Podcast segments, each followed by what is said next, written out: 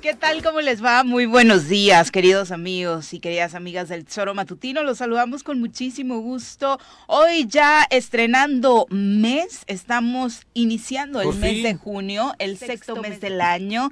Es el primero de este día en el que, por supuesto, estamos, de hecho, ya eh, en el arranque de esta cierre del primer semestre de 2022. Impactante, por supuesto, lo rápido que se ha ido este año, aunque también es cierto que eh, todo el mundo dice que esa frase de, ay, qué rápido pasa el tiempo, ya es muy de chaborruco, chaborruca, ¿no? O sea, ya es como de, no escuchas a los chavitos eh, diciendo eso, la verdad, así que creo que también es una sensación que tenemos como conforme avanza la edad. Así que bienvenidos sean a través de la 103.7 de su FM, de www.eltesoromatutino.com, de radiodesafío.mx y por supuesto también en nuestras redes sociales oficiales, donde estamos como El Tesoro Matutino, tanto en Twitter, en Facebook, Facebook y por supuesto eh, transmitiendo en YouTube totalmente en vivo y en directo para todos los que quieran conectarse. Así que vamos a dar inicio a estas dos horas de programa. Mi querido Pepe, ¿cómo te va? Muy buenos días. Hola, buen día Viri. Eh, pues aquí ya, este, listos. Por fin terminó mayo.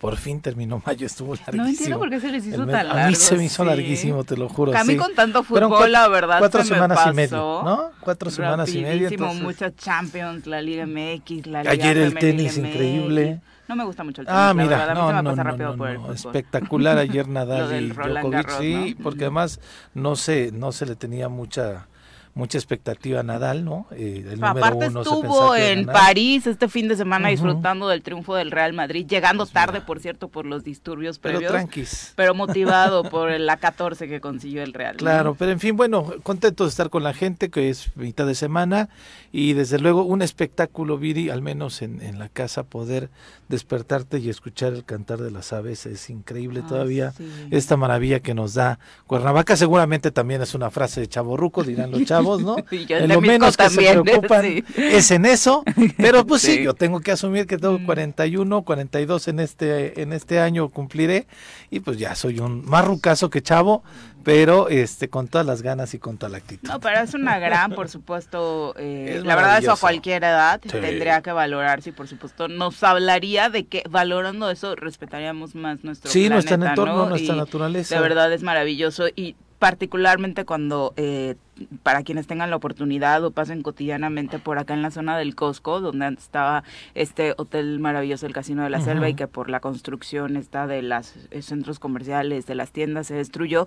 Pues la verdad es que ese espacio del estacionamiento donde todavía dejaron algunos árboles, las especies de aves Sí. que de pronto, o sea, sí me ha tocado ver, ir caminando de pronto, voltear y ver aves preciosas, Sí. ¿no? Ahí al lado y de- es, es un lugar en el que no te esperas toparte de pronto con ese tipo de sor- eh, sorpresas de la naturaleza. Yo creo que la cercanía del Melchor Ocampo, que es espectacular el parque, sí, ayuda muchísimo a que todavía en esta parte de Cuernavaca, que es casi el centro, este tengamos este tipo de, de espectáculos de aves y el cantar principalmente.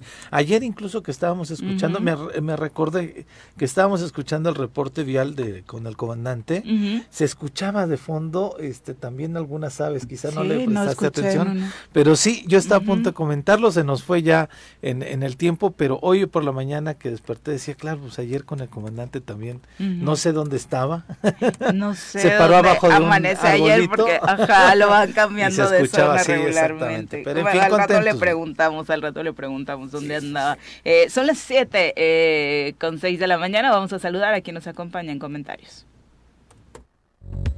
Hoy nos acompaña un hombre con opinión crítica. Ya está con nosotros Pepe Casas.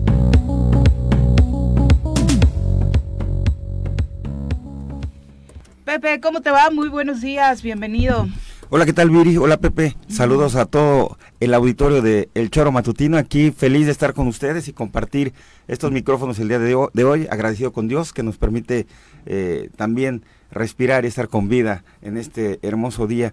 Y Pepe, no puedo dejar de compartir lo que acabo de escuchar ahorita con el tema de las aves y lo bonito, el Sí. Melchor Ocampo. Mira, eh, pero también no puedo eh, dejar de comentar lo abandonado que están nuestros espacios públicos. Sí, Mira, claro. el Melchor Ocampo, tengo una vivencia padrísima ahí con Alfonso Noval Camuñas cuando caminé con él. Ay, creí que con una alguna alberca. novia, porque es mucho para echar novio Ah, el Melchor, bueno, novias, Sí. los, los raspados de tamarindo que vendían en la esquina, hablaba del Guadalupita, y unos deliciosos mangos con chile, con la salsa más picosa que he probado en toda mi vida. Ahí vamos con mi familia Ajá. a comer los mangos, al raspado, y ya saliendo de la secundaria, pues sí, una que otra paseadita por ahí, ¿no? Estaban los pececillos, estaba la biblioteca. Todavía ahí- hay peces. Todavía hay peces. Sí, todavía hay peces. Y ahí Alfonso eh, hizo una alberca, un pequeño Sí, estanque claro. eh, para todos los niños ahí de, de las colonias vecinas, sobre todo de la estación. Y recuerdo muy bien cuando se estaba construyendo, estaba el arquitecto Fernando Urbán eh, eh, al mando de esa obra y ya estaba casi terminado. Entonces había cerca de, ¿qué te gusta? 15, 20 niños esperando ya ahí que estaban en los últimos toques. Con el agua Con el- fría, No, no había agua fría. todavía Ah, porque, porque apenas iba a empezar a llenar. bueno. Ok. Entonces agarró este Alfonso y ve a la cara de los niños y este dice, oye Pepe, hay que hablarle a Liborio, era el director de Parques y Jardines. Dice que nos manden unas pipas de agua para llenar ya esto. Entonces, en menos de una hora se llenó ese estanque y los chavitos, Pudieron. eh, recuerdo, y esta experiencia me, me, me toca mucho la sensibilidad, porque dice, a ver chamacos, váyanse por sus trajes de baño y ahorita en una hora échense un chapuzo. Ujú.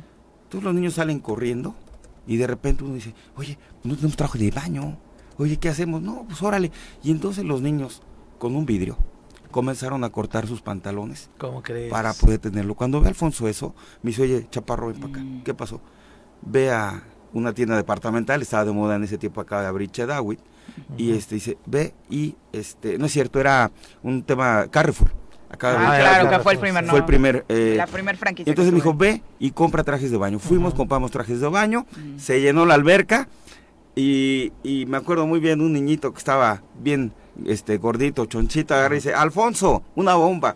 Se avienta, lo salpica y esos momentos Que se viven ahí, ese es el, eh, entonces ahorita que te escucho con el tema del Melchor Mm. Ocampo, ahí está, ahí este, no sé si todavía sigue, sigue ese pequeño estanque, pero fueron grandes momentos que me tocó vivir con este gran alcalde de Cuernavaca que fue Alfonso Sandoval. Sí, claro. hoy el pretexto para visitar ese lugar es la biblioteca, que afortunadamente sigue funcionando. Las inmediaciones de la propia biblioteca están como reacondicionándose. Eh, eh, el alcalde actual, de manera muy particular, incluso antes de tomar protesta, tuvo como esa bandera dentro de su campaña de pues recuperar los espacios públicos y ya como alcalde ha estado trabajando en jornadas para eh, pues limpiar la zona, darles una manita de gato, pero sin duda, ¿no? Necesitan una inversión importante porque es un sitio que de manera natural representa Cuernavaca. Y fíjate que aprovechando el tema de los rescates, yo sé que nos está escuchando el alcalde y por supuesto que tiene toda la intención de hacer las cosas, no hay que olvidar recuperar el paseo ribereño.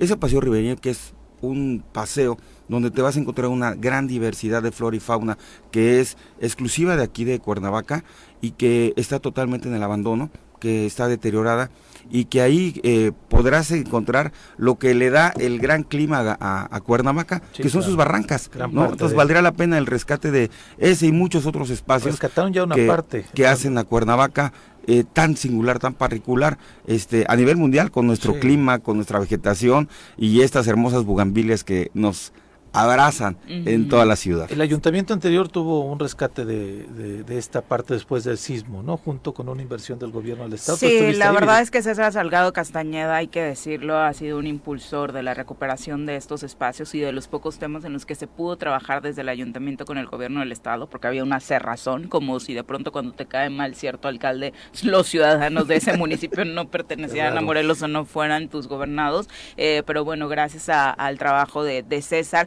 de la mano y también hay que decirlo de otro hombre que es de Cuernavaca, que está preocupado por el tema, don Juan Pons, que se encuentra precisamente en, en gobierno del estado, pues lograron eh, generar una inversión para recuperar esta parte que va de la zona eh, del Calvario, pues, eh, lo que se conoce básicamente como el recorrido principal de Carlos Coaglia al, Sí. Calvario, ¿no? Con un juego de luces, con un espectáculo de, de sonido y todo eso, pero después se fue al abandono. Y toda esa inversión, todo ese gran espacio que era de los morelenses, Ahora mismo hay que checar si se le está dando seguimiento o hay un proyecto para seguir recuperándolo, porque obviamente era una inversión inicial, ¿no? Se necesita muchísimo Sí, se necesita más lana. Y se anuncia, hicieron un anuncio que en unos meses iba a estar reabierto ya esta parte del, del, del paseo ribereño. Qué buena noticia. Sí, sí, sí, porque lo han estado haciendo, bueno, lo hicieron bien en esta en esta ocasión, insisto, Viri estuvo ahí en la inauguración y pues me parece que es uno de los espacios, yo sí fui de morro, ¿no? Sí fui de chavo a darme mi No, y aparte la verdad es que la generación de eventos en este tipo de espacios es maravilloso. O sea, la verdad es que durante un buen rato se hizo un gran espectáculo en temporada de Día de Muertos con el recorrido de Catrina. sí, eso parecía la casa de los sustos, Oye, sí daba de miedo, manera natural. Por supuesto que ibas haciendo Caminar ahí en la noche en la barranca. Pero después cambió totalmente la historia porque ibas de broma en Día de Muertos y después ya te daba miedo transitar porque te podían asaltar, porque te podías caer dadas las condiciones o porque no sabías ni que te ibas a encontrar, ¿no? Oye, que nos platican, ¿quién ha hecho novio ese paseo ribereño que comenzaba en, la calle Guerrero y terminaba en el Porfirio Díaz? Bueno, y es Carlos Cuaglia. Carlos Cuaglia, tiene razón. ahí ya. La de los periódicos. ahí. Sí, exactamente. Y, puedes admirar la arquitectura, la belleza que está en los arcos con los que están en el pues son patrimonio de la ciudad, es un patrimonio histórico de la ciudad. Está hermoso, Valdría, de verdad que bueno, es buena noticia que se esté recuperando, porque es un espacio que de verdad eh, turísticamente tiene mucho atractivo. Pasas por la parte de abajo del castillito, puedes ver este el tema del, de las casetitas de los vigías y la historia que hay ahí desde el tiempo de Hernán Cortés. Y la cimentación espectacular del puente. es lo que te digo, el puente de Díaz. Si, si puede, no sé si esté abierto, pero cuando si lo llegan a abrir, tienen que darse la oportunidad de bajar. Ahí abajo del Calvario está el Porfirio Díaz, la, fuente, por ahí entras. Y es increíble cómo está esos arcos con los que está detenido ese puente del Porfirio Díaz. Sí, eh, insisto, fue aproximadamente por noviembre cuando se dio la apertura. Ya a partir de enero, la verdad es que no me da vueltecitas como para saber si está abierto. ¿Y la razón cuál fue? No entiendo, creo que el tema del funcionamiento, que estaban viendo cómo podían este, tener un mejor funcionamiento para que la gente pueda, pueda accesar al sitio. Pero ahorita tratamos de preguntar qué onda. Exactamente. Eh, y mira, redondea Marta Cerón, dice, esa alberca la remodeló y limpió eh, el secretario de Bienestar, Carlos Martínez León, en el periodo de Jorge Morales Barut, y de nueva cuenta está abandonada. Supongo que te refieres a la zona del Melchorocampo, sí, Marta, ¿no? Está estanque que decías, ¿no? que sí, dice, dice Marta que de nueva cuenta está abandonada ahí en el Melchorocampo. Y, y miren, eh, de un lugar, de una anécdota podemos hablar maravillas y de puntos históricos de la ciudad por donde nos paremos. ¿Por qué no están siendo aprovechados? Pues lamentablemente porque no ha existido tampoco un proyecto, y hay que decirlo también incluso de ciudad, ¿no? O sea, no, ah, de pronto hablamos del Estado, pero ahora que estamos enfocados en Cuernavaca, pasan y pasan administraciones y no hay un proyecto que en materia turística tampoco eh, pues genere que estas fortalezas históricas naturales eh, y que son un atractivo turístico puedan detonar como debieran. Y, fíjate Viri que eh, Cuernavaca en especial tiene una gran riqueza en sus esculturas. el, el, maestro Contreras, acaba de donar nuevamente una obra hermosa, el Quetzalcoatl. Sin embargo, está el de la madre, está la Paloma de la Paz, que es un ícono en la ciudad de Cuernavaca, y está totalmente en el abandono. Yo veía que se hacía un llamado de alguna asociación, y tiene razón, quiero reconocerle a César Salgado el interés que siempre ha tenido en el tema de la ciudad, pero tiene hoy que destinarse una parte del presupuesto a darle mantenimiento a esas esculturas que nos dan identidad, pero que además de tener un costo económico, el valor que tiene una, un avalúo, una escultura de ese tipo, el valor que tiene ante la sociedad cuernavacense todos este tipo de esculturas, ¿no? Entonces, este, tenemos también ahí enfrente de, de Plaza Cuernavaca, están las medallas de nuestros Ya no están. ¿Ya se las robaron? Se las robaron. Hijo, pues otra sorpresa. Entonces, como el eh, Morelotes en algún momento. Como el Morelotes a la entrada de. Híjole, no, pues entonces. Sí, de este, arriba.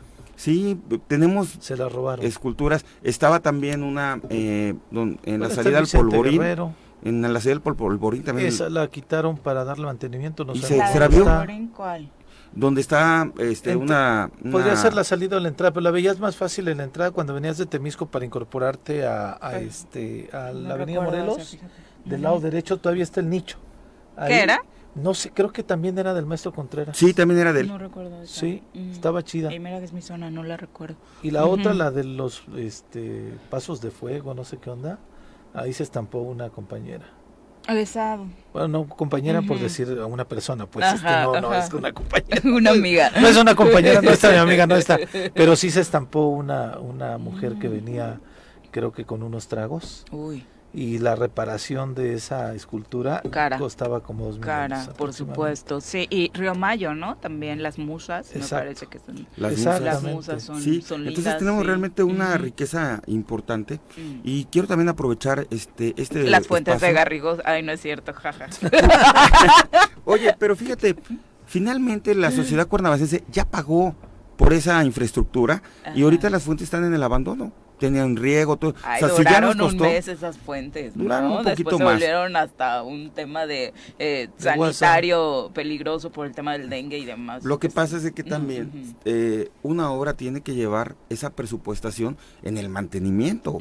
¿no? Y, y bueno, eh, se veía precioso cuando funcionaban las fuentes aquí en Domingo 10, que Ujú. hay en la Avenida Morelos, Sí. ya era parte de un patrimonio de los cuernavacenses. No, es que y- operando se veían muy hermoso bien. y por falta de presupuesto o, o no de presupuesto yo creo que de pues de ganas no Viri o sea tienes que incluirlo ya Falta de porque voluntad de meterlo ahí, pero es que además, ¿sabes qué? No hay presupuesto, me parece que en todos los ayuntamientos, para parques. No hay un presupuesto para mantener ni siquiera los ya- tú has mencionado ya la situación de este de las esculturas. Los pocos parte- parques que tenemos en el estado en- y en la ciudad tampoco tienen un presupuesto para poder y otra vez eh, con Alfonso se, reca- se rescata el Parque Solidaridad que se le da vida que ahorita es un parque que eh, es un gran centro atractivo para, para la niñez.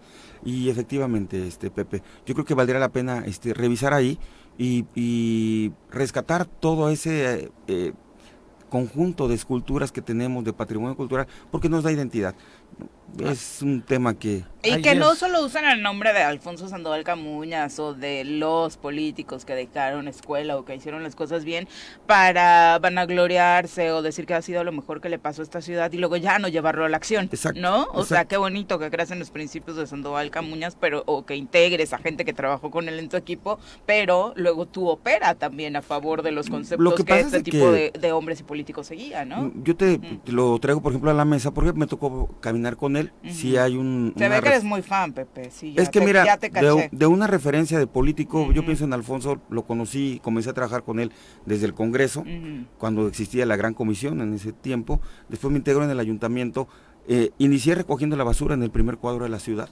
eh, conozco cómo está la, la entraña y tuve la oportunidad de caminar con él. Entonces, sabemos cómo se daba la administración, cómo se daba al interior, cómo se daba al exterior y bueno, tenía el 90% del alumbrado público de la ciudad. ¿no? Entonces, este, pues bueno, son temas que, que estamos observando. Qué bueno que se están haciendo ya la rehabilitación de algunas carpetas asfálticas dentro de la ciudad y bueno, eso nos va a ayudar mucho. Pero fíjate, Viri, quiero... eh, Nada más para redondear, sí. eh, en torno al tema turístico, justo ayer la titular de la Secretaría de Turismo a nivel estatal, Julieta Goldswit, anunciaba que para promover el Estado, justo después de que se realiza el tianguis turístico en Acapulco, la idea que tienen es súper innovadora para ¿Y convertirnos ahora cuál ahora es? sí A ver, no la sé. en anfitrión del mundo. Contratar a un famoso o famosa para que promocione ¿A Morelos a nivel nacional. No sé si le quieran como... Ella está retirada ya, ¿no? A partir de que Ella tuvo fue la su imagen y demás, creo que ya no está la- trabajando, con- que precisamente fue la imagen en el sexenio de Graco. No creo que sea yo que les acepte. Digo que están buscando precisamente contratar a un personaje del ambiente artístico. Bueno, la primera que trajeron fue Mariana Seoane, ¿no? Y digo, con Pero todo a respeto, creo que no tiene como la proyección. La sacaron en varios... ¿Ah, sí? sí, sí. sí. Ah, eso sí no me grabó, acuerdo. grabó el video, pero esos videos sí su- se funcionaron de pronto como Ah, promoción turística. Pues se te traigan un extranjero, pues la anfitriones del mundo. Pandemia, eh, parte de lo que señalaba es que esto buscará darle al Estado la proyección que necesita y la oferta turística que le ofrecemos a los visitantes. También dijo que ya se trabaja en una campaña, aunque no precisó cuánto y cuándo iniciará la promoción. En su opinión dijo que sí es necesaria esta estrategia para atraer más visitantes, razón por la cual buscará lanzar esta nueva campaña para la temporada vacacional de verano. Ojalá la planeación se hiciera correcta y no lanzáramos las campañas en plenas vacaciones cuando ya todo el mundo está de vacaciones. No, No, hombre. O Mira, sea, eso Pero- pero Viri, además tiene- lastima, lastima, te voy a decir, porque ya los vi y vi uno con unos chinelos hermosos, los trajes de chinelo, pero no es más que una imagen, no hay nada detrás. Mira, Ah, bueno, te esas hablo, son las fotografías que ya te hablo tienen de- desde mi experiencia y está ahí en las páginas de, de, de las bitócaras del Congreso del Estado. Nosotros aprobamos 20 millones de pesos para el rescate del tema de los artesanos y se les inyectara directamente eh, como un, un, fondo perdido para reactivar en tema de pandemia todos nuestros artesanos de Tepoztlán, Tlayacapan, Totolapan, este, toda la zona ya de Chalcatzingo con el, el Cuescomat y todo ello nunca llegaron esos 20 millones de pesos. Y cuando estuvo la, que era la secretaria de Turismo, ahí en comparecencia, le preguntamos, oiga, secretaria, ¿qué hizo con los 20 millones de pesos que autorizó este Congreso del Estado? Margarita era en ese momento. No, no era Margarita, es la que sí, la que entró. Julieta? Ah, Julieta. Ah, ah bueno. Entonces ahí está la evidencia. No recordaba que te había tocado coincidir. Sí, eh, entonces le preguntamos qué hizo con los 20 millones. ¿Sabes qué contestó? Pues no se utilizaron, no los pedí. ¿Por qué? Porque no se necesitan, no se ocupan. 20 millones de pesos, ¿eh? Imagínate 20 millones de pesos hace tres años para nuestros artesanos.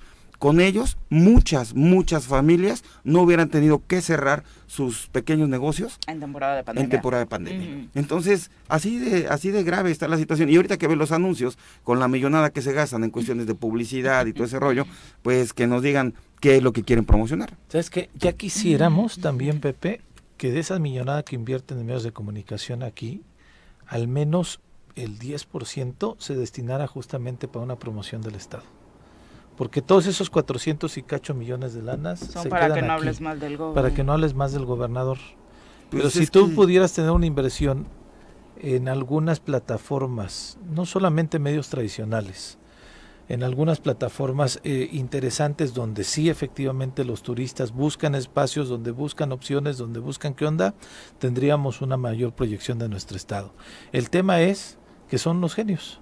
Mira, el tema es que son unos super genios y que, insisto, muchas de las cosas que le criticaron al gobierno anterior las están repitiendo.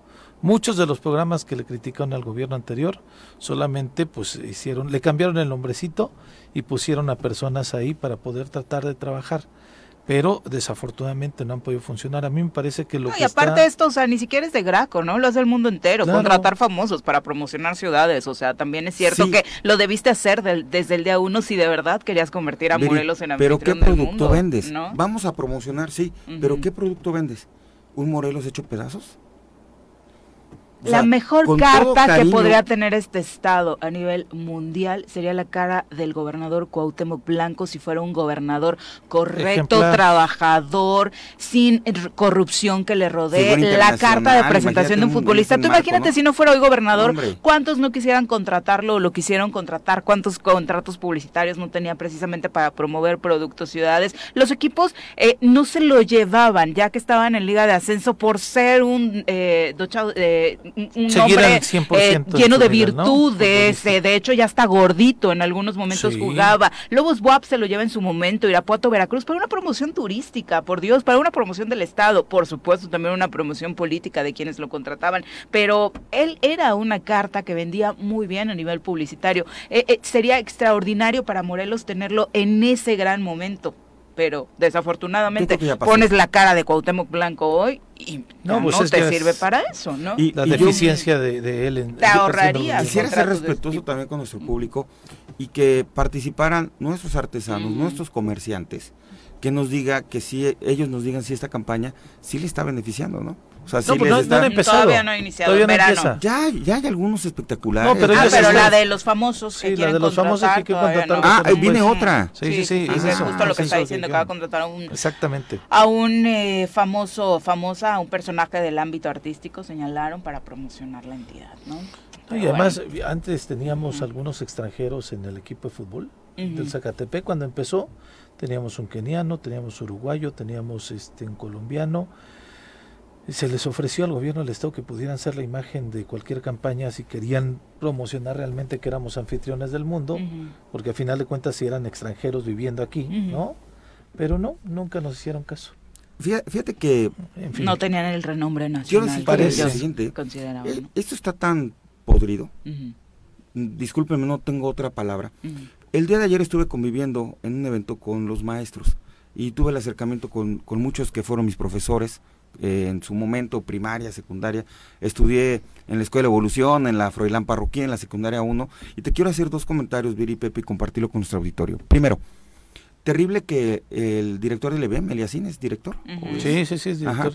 Eh, prohíba a las escuelas que aún continúan con el tema de los honores a la bandera y con ese amor cívico, les diga que no los pueden hacer, que están completamente prohibidos. Entonces, eh, ¿Por? ¿La razón cuál es? ¿por qué? Pues porque no le gusta que, que se vuelva escenario para que acudan este diputados, Ah, porque invitan a senadores. diputados, alcaldes. Claro, y como los ¿En invitan, serio? se vuelve un marco y se le ocurrió a Eliasín. Y fíjate que te aprecio, Eliasín. eh, hemos convivido. dos, Hasta el año veces, pasado sí lo pero se ¿eh? atrevió a hacerlo eh, eh, llamar a dos o tres directores, Ajá. directoras, y decir que estaba completamente prohibido. Pero Mm. lo que me encantó es que una de ellas, ¿sabes qué hizo? Le preguntó al general de la 24 zona militar Claro. cómo estaba el tema y por escrito le contestó que por supuesto que no y que le daba mucho gusto que en las escuelas se siguiera permitiendo y que se Es se- educación se siguiera- cívica. Es Es educación cívica y ese amor, Además, ese cariño. no viene en el programa este Pero fíjate cómo, educativo. cómo, cómo hasta lo que no comen les hace daño a esta gente. Ahora, te, te voy a decir una cosa, ¿eh? Yo no sé qué le sirve a los diputados, nada más es para asomarse la foto, para los actores políticos, ¿eh? Porque si van a conquistar con los votos, niños, con los pues, niños, no. a los niños les vale gorro quién sea. Está muy bien, Pepe. Les Pero vale más gorro con el director, ¿no? Es un ejemplo, sí. Pero es un más para ejemplo de quedar bien autoridad. también. Sí, está bien. Es un bien. ejemplo de autoridad. A lo mejor con esa visita donan un cloro, donan Ojalá. dos escobas o algo así. Pero también del otro lado, que Eliasín le hable su patrón, eh, Cuauhtémoc, y le diga, oye, no quiero foro, no quiero esto. Y él comience también a prohibir, pues está tanto mal de un lado como del otro, No, Pepe. a mí me- El problema yo es digo que- nuestra niñez, cómo le impacta. A mí, a mí me parece completamente grave que haya una disposición oficial para Si es que cancelar los honores a la bandera si es que la hay. Lo otro es una crítica hacia los este, actores políticos que Correcto. creen que cuando van a esos lugares, a esos eventos, ya la ciudadanía, mira, es un cívico, ay, mira, respeta a nuestros... No, no, no, o sea, ellos se creen que pueden capitalizar ese evento. Ojalá y también cuando vayan lleven lo que tú dices, una ayuda a la escuela, una ayuda a los maestros y demás, pero es Que valga la pena la que visita, valga la ¿no? pena, ¿no? O sea, No, porque a- aparte del caso de los ayuntamientos sí se cuelan como 20, Sí, claro. ¿no? Es el alcalde con 10 regidores. y los que, que- que ya después los pongan a hablar también se me hace increíblemente excesivo. Ahí sí, esas sí no las comparto. No, porque el niño no te va, no te va a entender el Al discurso. niño le vale gorro, el niño No, está haciendo aparte, sus honores si a la de por sí no te gusta mucho, que es parte de la educación cívica, Sí, ¿no? O sea, sinceramente, a esa edad tú no disfrutas ese momento. Se hace repetitivo precisamente para encontrarle un sentido, para tratar de mandar mensajes de amor a la patria y demás, que me parece prudente. Pero fíjate, en el detrás de ¿cómo se da un manoteo detrás de ello? En el, mu- en el municipio de Jutepec no voy a decir quién era el presidente municipal para no echarle flores y no vayan a decir que ando cargándome hacia algún lugar.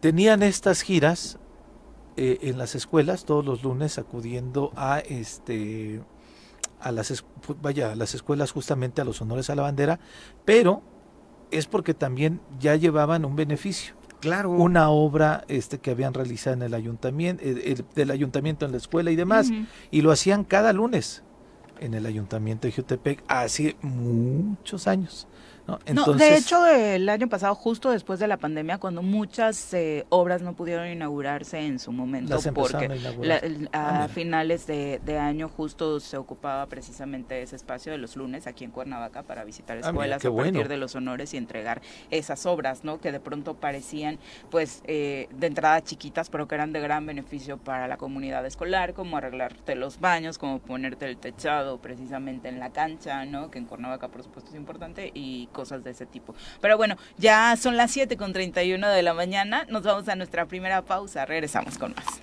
Gracias por continuar con nosotros, Marco Vallejo, Lupita Márquez, saludos. Saludos. También saludos para Arnaldo Pozas, profe querido, un abrazo, Charlie Peñalosa y por supuesto también eh, Marco Vallejo dice, sí, justo en esa temporada que mencionas, Viri, ya era todo un camello el señor gobernador cuando jugaba por el...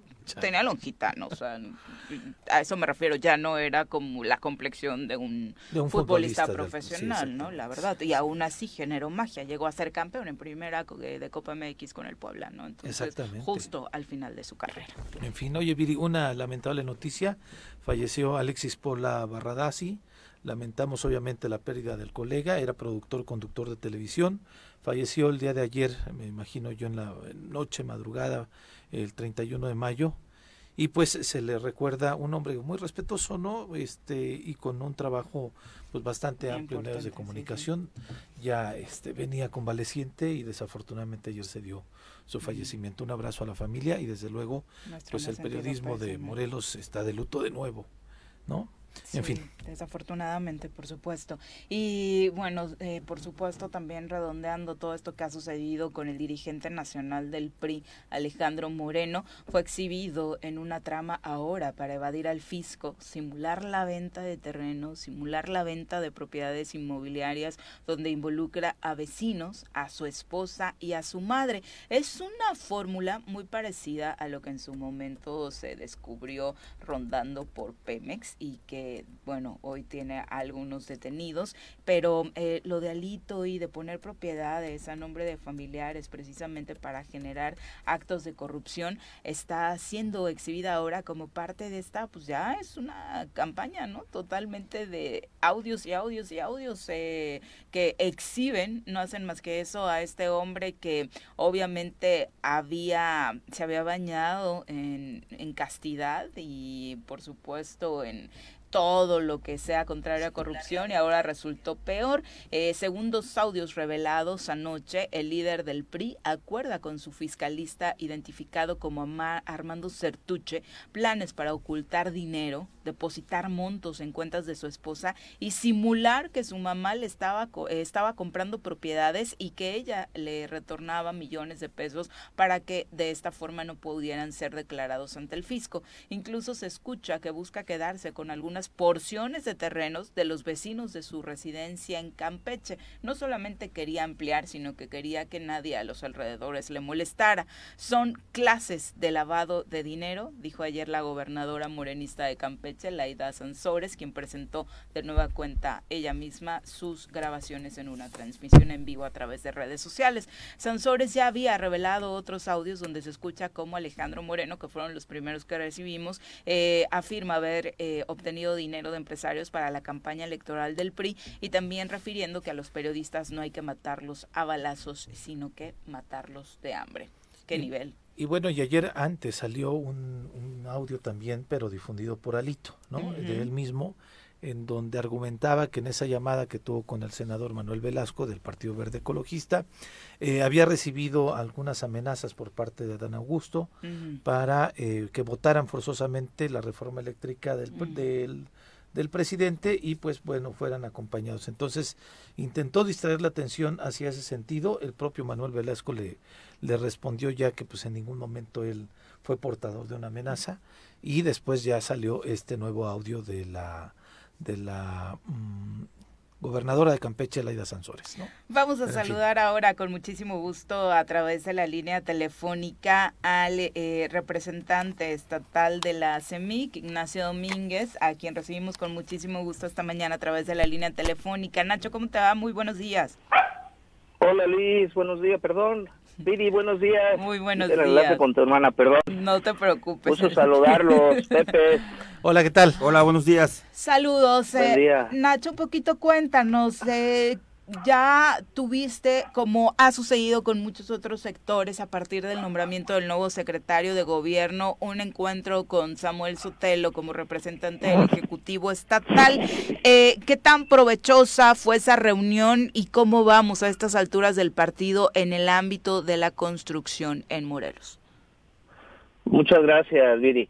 Mira, de suyo, el hecho de que nos haya recibido el maestro Camilo Pele es un buen indicador, lo tomamos muy, muy bien, porque prácticamente estaban cerradas las puertas del Palacio de Gobierno, a base de puras largas, a base de, engaños, para todos los sectores, no solamente para el sector de la construcción. Tú sabes que participamos en el Consejo Coordinador Empresarial, de igual manera en la cartera de secretario, ahí con, con Toño Sánchez Purón. y, el trato que se nos venía dando en Palacio de Gobierno por el anterior secretario, pues era simplemente nulo. Solamente para recordar, ¿tuviste en algún momento una reunión de este tipo con Pablo Ojeda? La tuvimos en su momento a través del entonces presidente del CCE, nuestro amigo y hoy diputado Ángel Adame. Ok. Él, él nos, nos acercó, él era presidente del CCE. Ajá. Pero el planteamiento que nos dio en aquel momento Pablo este, sí, nos vemos, le damos seguimiento, vamos a apoyarlos en, en todos los temas que se pusieron en la mesa, pero desafortunadamente quedó en eso, en esa única visita y no hubo jamás seguimiento, no nos volvió a recibir, entonces fue fue prácticamente una simulación, simulación, ¿no? Por cumplir. Hoy cómo se este, muy, muy complacidos la CEMIC Morelos con el nombramiento que se le da de suyo y de entrada a un morelense, un morelense que prácticamente tiene un prestigio moral incluso en el estado. Y, que como él lo mencionó, sabes que en la visita yo estoy comprometido con el gobernador, pero también con mi estado. Y eso es, un mensaje muy muy importante. Tenemos confianza en que con el nuevo secretario de gobierno eh, van a estar abiertas las puertas de, del Palacio de Gobierno y que van a fluir, van a fluir en este sentido la reactivación, una posible y verdadera reactivación económica. Ayer Inegi eh, Morelos daba cuenta que esta justamente esta industria sigue sin poder recuperarse a pesar de que pues prácticamente ahí va eh, con números de que la pandemia bajó. Entonces quiere decir que eh, las propias, te digo, cifras de INEGI mencionan este sector como uno de los sectores que difícilmente se ha podido recuperar. Sí, desafortunadamente, Pepe, eh, desde la última ocasión, por ejemplo, que platicamos con el Choro, pues estábamos prácticamente a media pandemia o inmersos en la pandemia. Y éramos último lugar en todo. Sí, sí, entonces eh, era, éramos, los indicadores no favorecían para nada. Sin embargo, los cambios, los cambios de, de secretaría y en particular la secretaría de la Comisión Estatal del Agua nos vino a a incluir, nos vino a incluir eh, la presencia del nuevo secretario Jaime Juárez, eh, nos demostró tanto a empresarios como al, al tema gobierno que podemos coexistir y que no podemos estar peleados, que tenemos que hacer sinergia para que de esa manera los temas, en este caso del agua, fluyan, ¿no? Y fluyan a favor de Morelos, no a favor de la CEMIC o a favor del mismo gobierno. Exactamente, y esto se traduce ya en que están siendo tomados en cuenta, porque una de las principales quejas y de ese bajón que eh, tuvo la construcción en Morelos era precisamente eh, que se privilegiaba a, constructoras de fuera, eh, Nacho. Mira, en, el caso de la Comisión Estatal del Agua hemos trabajado muy, muy bien y la verdad que se, que así como platicamos cuando nos han cerrado las puertas, y ahorita te comento de qué oficinas del gobierno del Estado nos tienen cerradas las puertas, también es importante decir cuáles nos, han, nos las han abierto. Claro. Y tristemente, las demás oficinas, y ahora sí lo dirijo a la Secretaría de Obras Públicas del Estado, nos tienen con las puertas cerradas. La última reunión que tuve con la secretaria, bueno, encargada de despacho, Leti Nolasco, fue en octubre. Y, y de ahí jamás, la fue en septiembre, me citó en octubre, ya no me volvió a recibir. y, las empresas morelenses simplemente no tenemos una respuesta por parte de ella, al menos las afiliadas a la CEMIC Morelos, que, que en este caso lo que comentábamos, los indicadores hace un momento, que si, los, si las empresas morelenses no facturan, pues ese, ese indicador no se va a ver reflejado en el Estado, tanto en tema como indicador, como en tema de recaudación de impuestos. Eh, sí, sí queremos aprovechar el foro para hacer un llamado para que la se tomen carta, pero ya, ya como morelenses, este, ya pasaron tres años, yo creo que el tema de Leti Nolasco, de la secretaria de Obras, ya, ya es insostenible. Necesitamos que, así como en la Secretaría de Gobierno hubo un cambio que fue un revulsivo completamente, se generó este revulsivo en la Secretaría de Obras, en la cual está prácticamente obsoleta la Secretaría. En, ese sentido, eh, eh, pues ya tuvieron la reunión con Samuel Sotelo. ¿Celebras que Samuel Sotelo sea un morelense que con prestigio y que le parece al menos eh, se está dando se están dando cuenta por estas diversas reuniones que está teniendo con, con, varios actores políticos y sociales como ustedes que al menos tiene la voluntad de poder implementar un diálogo. Pero hubo compromisos directos con él eh, esta situación que mencionas de que en obras públicas no les abren las puestas las puertas, perdón, también se lo comentaron a él para ver si puede hacer algo, porque digo, la reunión bien, pero hay que ver qué es lo que deriva de esta reunión, ¿no? Sí, claro, Pepe. Eh, hay un compromiso, de hecho, eh, de entrada nos solicitó un informe, ya se lo hicimos llegar al maestro Samuel, y los, lo que sigue es una reunión justamente con la oficina de la Secretaría de Obras, y también se puso la posibilidad de, la, de que en esa reunión estuviese eh, el director de infraestructura educativa en Morelos, con quien honestamente también ha habido nulo acercamiento a pesar de que este pues él sí es morelense, ¿no? Y de que ya ha habido cambios también, ¿no?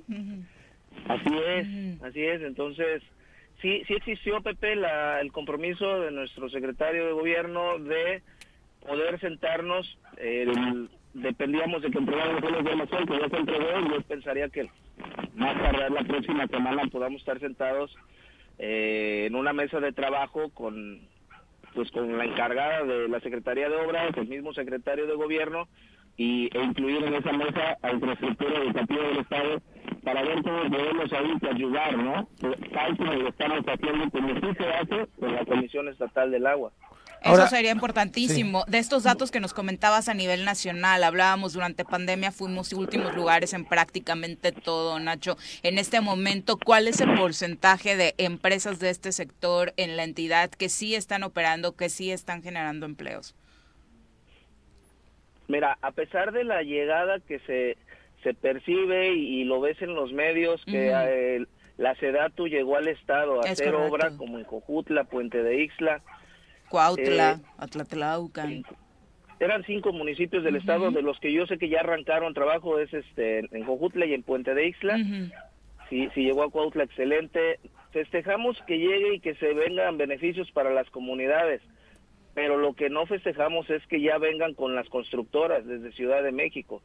La SEDATU licita a, a su a su forma y a su modo de tal forma que ganen solo ellos, las empresas que le trabajan hace dato y que de, suyo no son morelenses. Entonces sí, sí sería importante que ahí por parte del gobernador del estado se hiciera este eh, llamado a Román Meyer Falcón, quien es el, el secretario de Sedato a nivel nacional, para que se considere también a las empresas morelenses, porque que vengan y que hagan un centro de deportivo pues está maravilloso, pero también que generen derrama económica para las constructoras morelenses que somos los que generamos empleo y detonamos todo el tema de reactivación económica.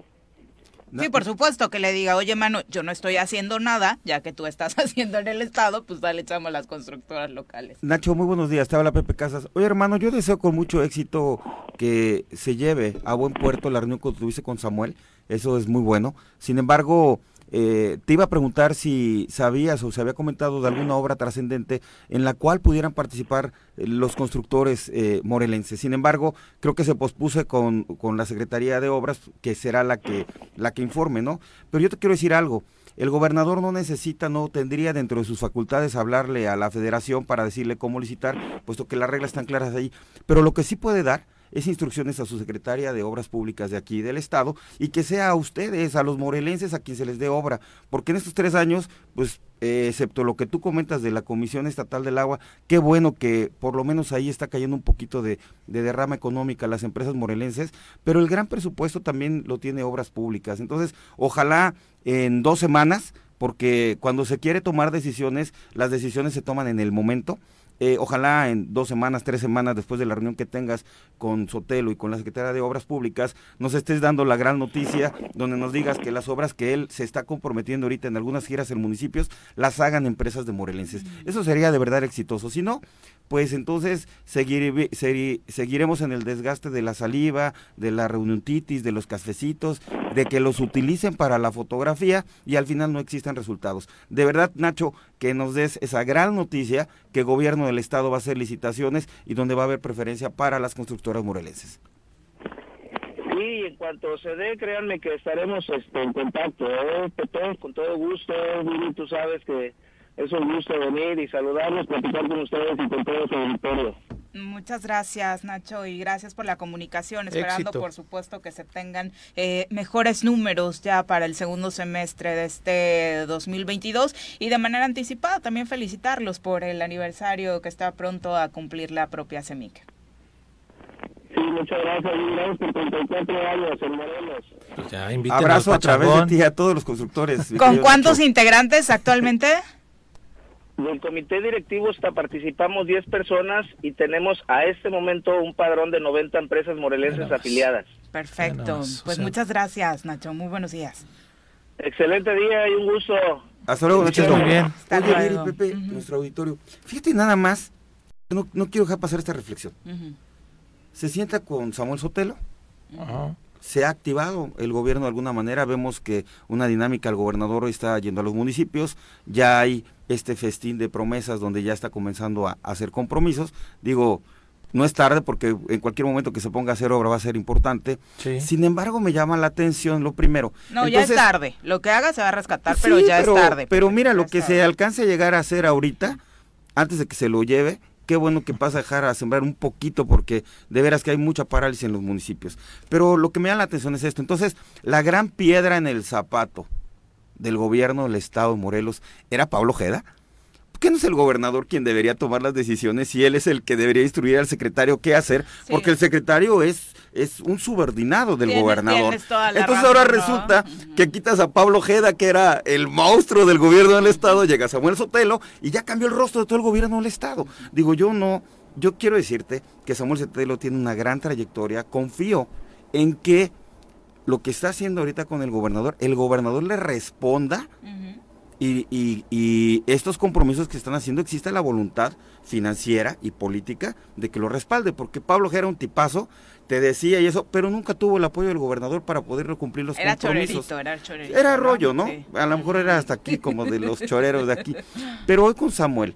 Entonces, la, la impresión que me está dando es que entonces, como si se hubiera cambiado gran parte del problema, o sea, haya quitado gran parte del problema del Estado y este Samuel está recién, recién empacado. Vamos a ver en esa reflexión. No, no era Pablo el villano. Pablo tiene un jefe y por o sea, peores cosas que hubiera estado haciendo Pablo, si arriba hay alguien que se está dando cuenta del mal accionar de quienes trabajan para él, otra hubiera sido la historia. Pero chécate cómo está de torcido el tema mm. y cómo está la falta de capacidad, visión, voluntad, etcétera. No, no sé, ayúdeme, público. Chécate, Pepe. Se sienta ahorita Nacho con él y le dice, Comisión este, Estatal del Agua sí está dando obra, pero no infraestructura educativa, no está dando obras públicas, que no es la misma cabeza la que da la misma instrucción, o cómo se están repartiendo la lana. ¿No? pero es que hay varios equipos en gobierno del estado, eso también hay que Pero volvemos a hacer, se supone que hay una sola cabeza, o que nos diga Cuauhtémoc Blanco a cuántos intereses atiende. ¿no? Como para que tú partas el presupuesto. Qué padre sería que fuera la misma decisión y todas las, las eh, secretarías que hacen obra pública o las dependencias que hacen obra pública estuvieran participando los morelenses. No, otra vez vuelven a aparecer las de Puebla, hay unas de San Luis Potosí, hay otras de, de varios lados y los morelenses siguen padeciendo. Tenemos, y disculpen, hablo a nombre de los constructores y, y comerciantes, eh, y si está mal, díganmelo por favor, pero hay miedo de decirle al gobernador que las cosas no son así por temor a que te clausuren, te cierren, te manoteen y todo ese rollo. Pero la verdad es de que no hay derrama económica en la construcción en el estado de Morelos de ese gran presupuesto. Y si no, desmiéntanme. Y cuando la construcción es uno de los este, ejes ¿no? principales, principales de la economía que generan economía directa hacia los estados, hacia el país, hacia todo. Y la directa, la formal, la que mantiene esas empresas. Recordemos que el gobierno no es generador de empleo, pero sí eh, impulsa. Sí, claro. ¿no? Con este tipo de cosas puede propiciar que haya bastante empleo, ¿no? Entonces, este, habrá que ver qué viene en las próximas dos, tres semanas. Eh, yo por eso digo, de pronto, este, todo el mundo le ha aplaudido a Sam. y, y, resacamos, ese, él es un morelense, digo yo esas son cosas que me da de, topes de que ah, ahora tengamos que celebrar. Sí, ah, pero que ahora tengamos que celebrar que porque es morelense. No, yo celebraría que el 80% del gabinete fuera morelenses. Ahora, capaces y con visión.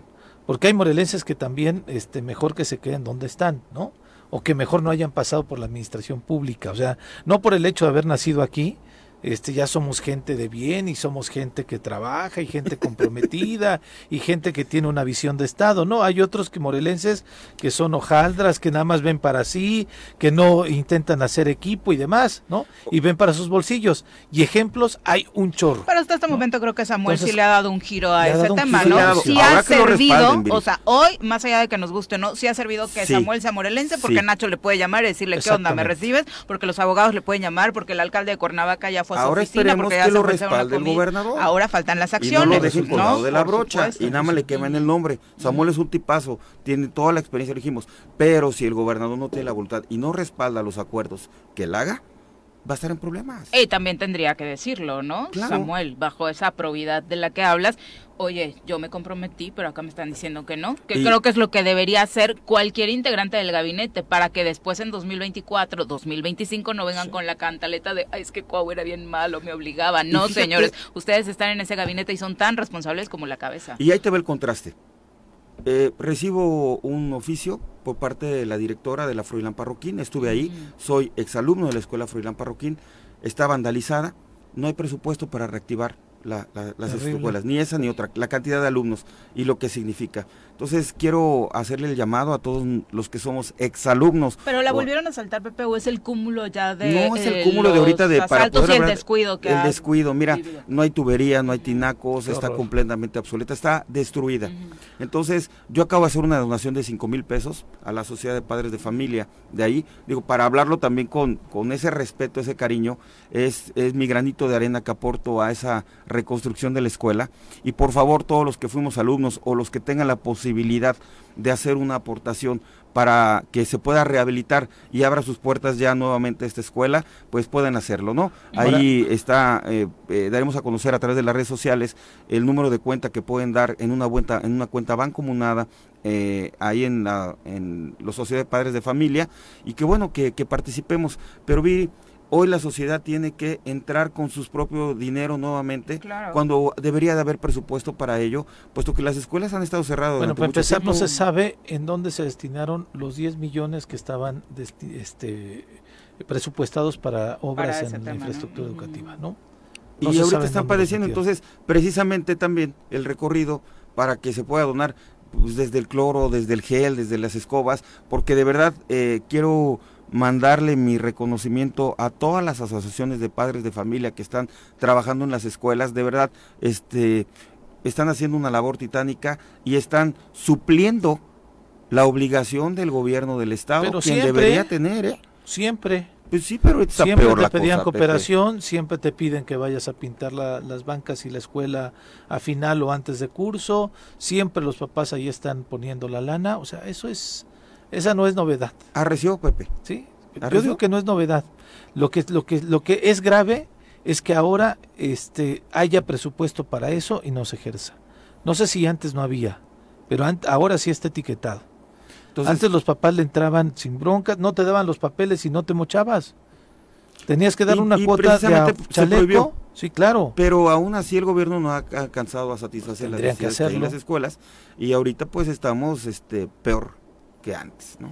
Desafortunadamente, y te preguntaba esta parte de los eh, si había sido un nuevo robo, porque justo la escuela primaria Cuauhtémoc denunciaba en estos días que ya van cuatro veces en el año que la asaltan y justo se encuentra a espaldas del ayuntamiento de Sí, Cuernavaca, claro. ¿no? Entonces, eso por supuesto resulta Terrible. increíble. Son las 8 de la mañana en puntito, vamos a pausa, volvemos.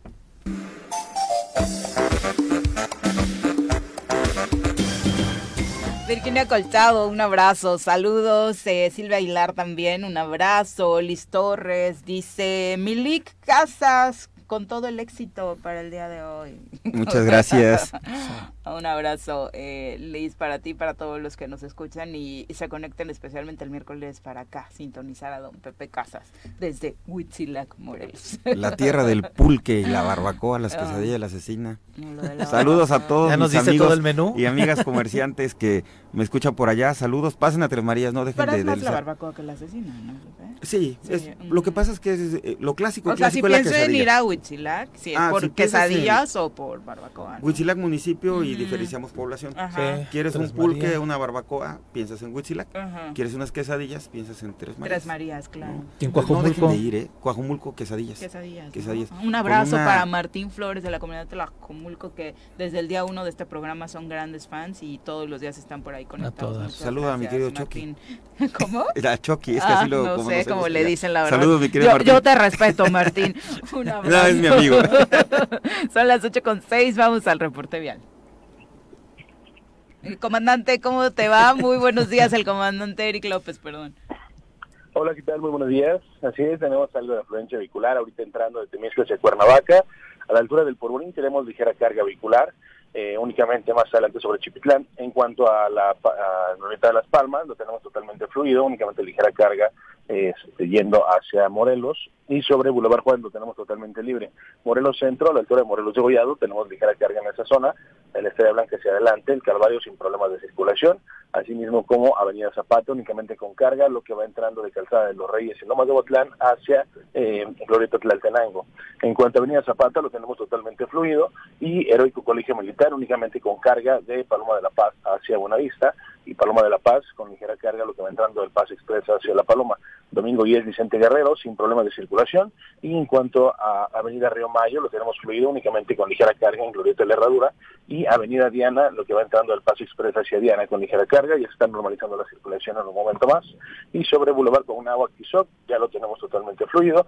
Pemex sin problemas de circulación. Calle central con ligera carga eh, de calle central a guarderías de IMSS y la Luna, Coronel Ahumada y Juan Dubernat sobre Plan de Ayala lo tenemos con bastante afluencia vehicular, pero sin retraso hasta el momento. El primer cuadro de la ciudad únicamente tenemos ligera carga calle Gutenberg y sobre Avenida Palmira hasta Humboldt tenemos únicamente en esa zona carga vehicular. Cuanto al mercado Adolfo López Mateos, únicamente salida de andenes y en general está fluyendo sin problemas de circulación. Vamos a estar muy pendiente de lo mismo y cualquier corte de circulación le vamos a estar avisando. En este momento no hay cortes importantes, o cierres importantes, ni tampoco manifestaciones. Le recomendamos, por favor, siempre utilizar el cinturón de seguridad y, por favor, los niños menores de 8 años que vayan en el asiento delantero por su seguridad. Eh, eh, finalmente terminó por cuajar el proyecto que se tenía en las inmediaciones del Adolfo López Mateos. ¿Notas eh, una diferencia en torno al, a cómo han estado ahora apostándose los comerciantes? Sí, sí, sí hay una diferencia, ya está mejor, mejoró la circulación, ya el, los- el comercio ambulante ya se, obviamente se oye un poco más, ya tiene más cabida la circulación vehicular en este momento alrededor de los del mercado de Mateos y el circuito en general ya se ve bastante afluencia vehicular, aunque bueno, después este, con los diableros y todo eso, pues hay veces que se obstruye la circulación un poquito, pero estamos ahí al pendiente de lo mismo. Sí, la verdad es que eh, de manera personal sí lo he, sí lo he notado, eh, que fluye un poquito mejor, particularmente en, en las horas pico, ¿no? Donde sí el ir con el comercio ambulante al ladito, cuidando no pegar, no llevarte la caja de manzanas, de sandías o de papayas, pues hace que precisamente fluya mucho mejor. Sí, así es, pues bueno, también ahí andan trabajando y pues sí, se, se, este, están circulando en esa zona y pues esa es su zona también de trabajo, pero sí tratamos de decirles que traten de obstruir lo menos posible para que la circulación fluya sin problemas. Sí, por supuesto, respetando su trabajo y la actividad económica, eh, eh, obviamente dentro de la legalidad que realizan y pero el, el orden, ¿no? El orden es el que tendría que prevalecer. Pero siempre. algunos se fueron a amparo, ¿eh? Algunos se fueron a amparo, entonces Sí. por eso la autoridad no pudo retirarlos completamente, comandante. Sí, sí, sí, sí, vamos a estar ahí al pendiente también para que obviamente estén dentro de, de la norma y que no obstruyan y no obviamente no molesten a terceras personas. Sobre todo eso se quedaron, pero eh, con un mayor orden, ¿no? A partir de esta estrategia que lanza el municipio. Así es. Perfecto. Bien, Gracias. Muchas gracias. Oye, Viri, un ¿qué- abrazo. Claro que sí, excelente día. ¿Qué Hasta luego, comandante. Digo, no, no, lo, no lo voy a compartir hoy con el auditorio porque es bastante amplio, pero ¿qué entrega hace hoy el país? Eh, específicamente el reportero, su corresponsal Pablo, Pablo Ferrí, sobre la situación de Sosocotla. Lo titula Todos los muertos de Sosocotla. Entre las decenas de asesinatos de políticos que México registra cada año, sicarios mataron a los dos funcionarios públicos más importantes de este pueblo de Morelos entre enero y marzo. Cuatro meses de entrevistas con compañeros, vecinos y enemigos muestran feroces desconfianzas y enredos de mil capas. Esta es una entrega que hace el día de hoy eh, el país en su sitio web. Si lo gustan consultar, estaremos compartiéndoselos al rato en la en las redes sociales del Choro Matutino, pero eh, lo, lo, menciono porque justamente esta semana de nueva cuenta volvieron a salir los dos grupos a exigir que el Tribunal Electoral eh, se pronuncie quién es la autoridad eh, pues competente, la real, porque ellos argumentan tener dos alcaldes, ¿no? Uno de ellos que está de alguna manera aislado con los integrantes del cabildo, atendiendo desde otro lugar, no atendiendo desde la presidencia municipal, y el otro grupo que cerró justamente eh, la carretera Alpuyeca eh, Jojutla, en donde pues desconocen a este presidente y exigen al Tribunal Electoral que pueda resolver este conflicto cuanto antes, ¿no? Yo lo he mencionado ahí, sí, esa es una prueba interesante para el morelense secretario de gobierno. Es que, resuelvan esa situación de manera inmediata porque si ya hay dos muertos, si revisamos este artículo que presenta el país, vemos ya una confrontación de vecinos en una comunidad tan pequeña y en una comunidad tan compleja que de pronto los conflictos en este municipio se desbordan. Si no lo atienden de manera adecuada, pronta y urgente, pues eh, podemos tener un conflicto social del que no queremos tener malas noticias ni dar malas noticias. Tienes toda la razón, Pepe. De hecho, que sepa nuestro auditorio, hay una agenda, ¿no? No una agenda de, de, papel, sino habría que saber qué agenda tiene el secretario de gobierno ante estos temas. Y debería estar en la agenda, así como se está visitando a los municipios aliados, porque hay municipios que no han sido este partícipes de estas visitas del gobernador y sabemos que son los que no han querido ser sus aliados. Pues en estas visitas guiadas, en estas visitas muy específicas a municipios donde se están haciendo compromisos, si ya está la agenda de los municipios, en la agenda del gobernador a través del secretario de gobierno, tiene que estar este tema indudablemente en la agenda del secretario de gobierno. Y aquí hay dos aristas también, sí está el Tribunal Electoral, pero ante de ingobernabilidad, el secretario, el gobernador a través del secretario de gobierno o la misma comisión de gobernación del Congreso del Estado puede atraer el asunto, determinar la desaparición de poderes y comenzar una reestructuración en el gobierno. Pero eh, no, no va a haber ni habrá medidas drásticas porque como no hay gobierno, no hay visión, no hay capacidad, no vas a poder sentarte al diálogo, no vas a poder resolver ante un caso que ya les explotó en las manos dos veces. Yo no sé de verdad qué están esperando el gobernador y ahorita Samuel, con todo el respeto y tú conociendo la idiosincrasia, la identidad y cómo está la raíz del tema de Sosocotla, se atienda, porque si no eso va a comenzar a convulsionar a la comunidad y eso puede eh, generarse un efecto eh, en otras comunidades que también están ahorita en, conflictos por falta de gobernabilidad. Entonces, valdría la pena que ver esa agenda bonita que es la de ir a prometer que van a hacer obras, ojalá las hagan, pero habría que ver la agenda de los conflictos en el tema de la gobernabilidad de tres o cuatro municipios que tenemos en foco rojo, Pepe. Chosocotla se tiene que resolver y ponerle atención cuanto antes. Y volvemos al mismo punto, se quiere contratar a un famoso para la promoción turística, puedes contratar a Spider-Man si quieres, pero si siguen los conflictos en Chosocotla, si siguen eh, los intentos de linchamiento por parte de una población que no tiene de seguridad ningún personal te va a servir para que alguien quiera venir a visitar Morelos, ¿no? El tema de la seguridad y este de los conflictos sociales que ha dejado, por supuesto, una buena cantidad de muertos, no no va a avanzar ni nadie va a querer venir a Morelos. Sigue y sigue y, y, yo me resisto y sigo usando tu micrófono, Viri, Pepe no hay que acostumbrarnos Son a de Juanjo los micrófonos que están ah, viejitos. Bueno, Juanjo, Juanjo, saludos Juanjo. Ah, le, este, vino por su pan, ¿eh? No subí foto, pero también aquí ¿Hasta estuvo. chocó? Hasta chocó su carro por venir aquí. vino por su pan. anda echando la culpa que tú lo distrajiste y yo vi toda la escena. yo también estaba ahí, le estaba saludando. Ya no ve el señor. Pero te gustó tu pan, Juanjo.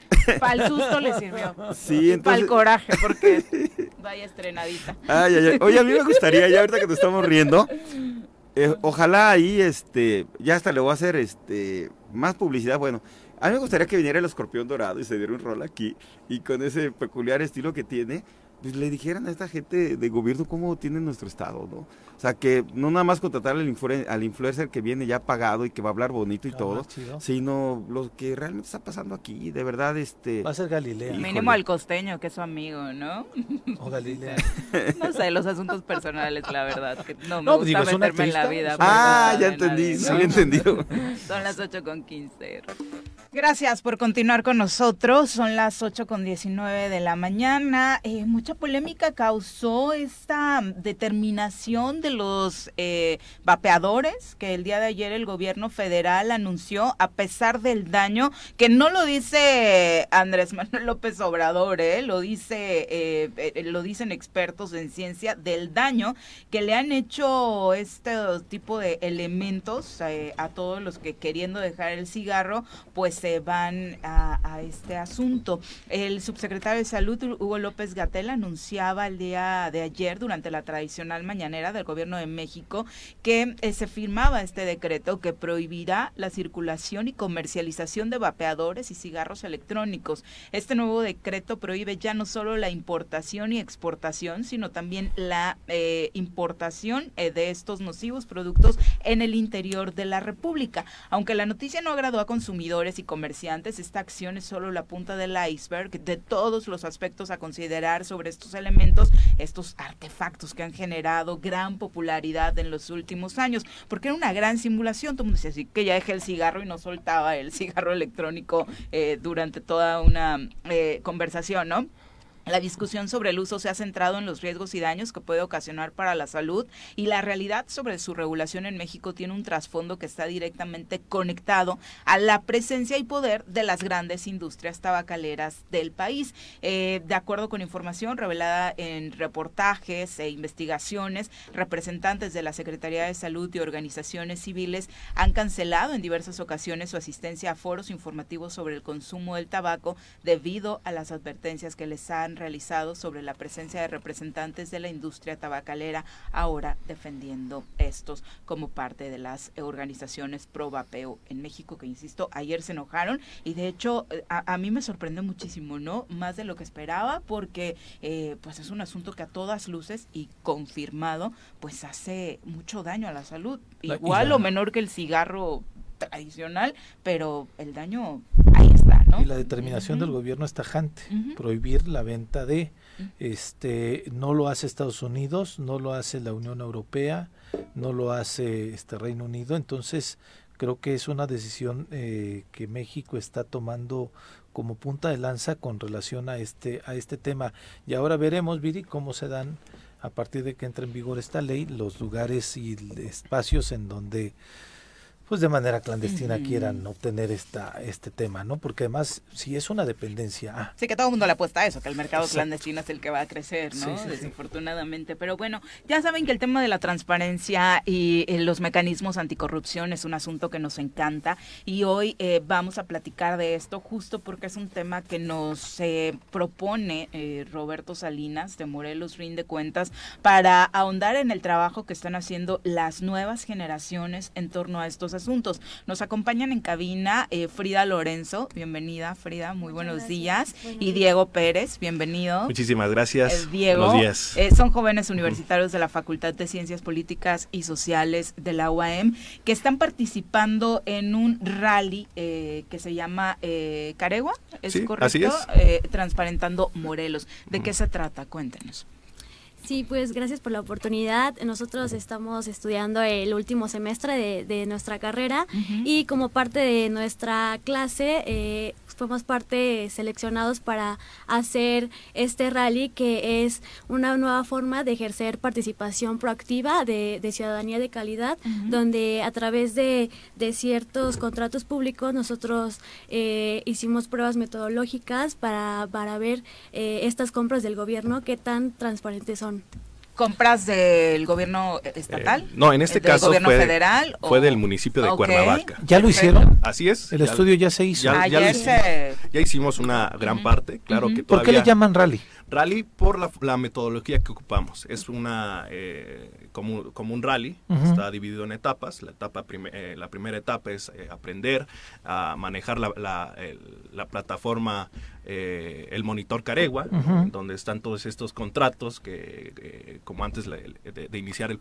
el programa, les comentaba, ¿no? que han obtenido a través de solicitudes de transparencia o a través de todo este trabajo que han hecho la, la asociación eh, Morelos Rinde Cuenta este y, eh, y Caregua, ¿no? O sea, ustedes en este en este proceso no tuvieron que hacer las solicitudes de información, ya estaban ahí y es a partir de un ejercicio que Morelos Rinde Cuentas este, realizó antes. No, sí hicimos eh, más al todo el proceso. Sí, claro, claro. Oye, ¿qué hallazgos hay, este Diego, eh, ¿nos los puedes compartir? Claro que sí. En, nuestro caso, eh, nuestro, nuestra investigación la titulamos Otro plato más de amarga corrupción.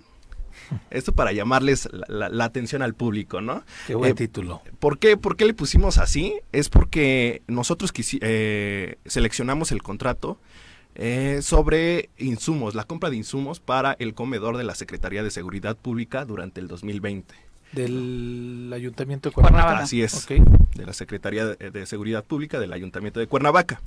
Eh, en primer lugar, solamente teníamos en el, en el monitor eh, Caregua, encontramos el contrato, un contrato en donde eh, venía un listado de insumos con la cantidad y las piezas o el gramaje, el kilo, los kilos que se iban a adquirir.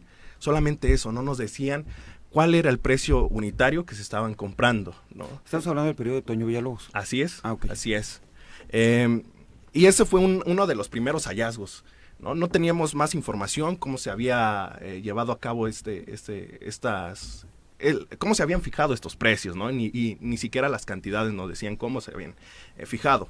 ¿no? Solamente sabíamos que este contrato había sido por licitación pública y que se había gastado 5 millones 800 mil pesos aproximadamente.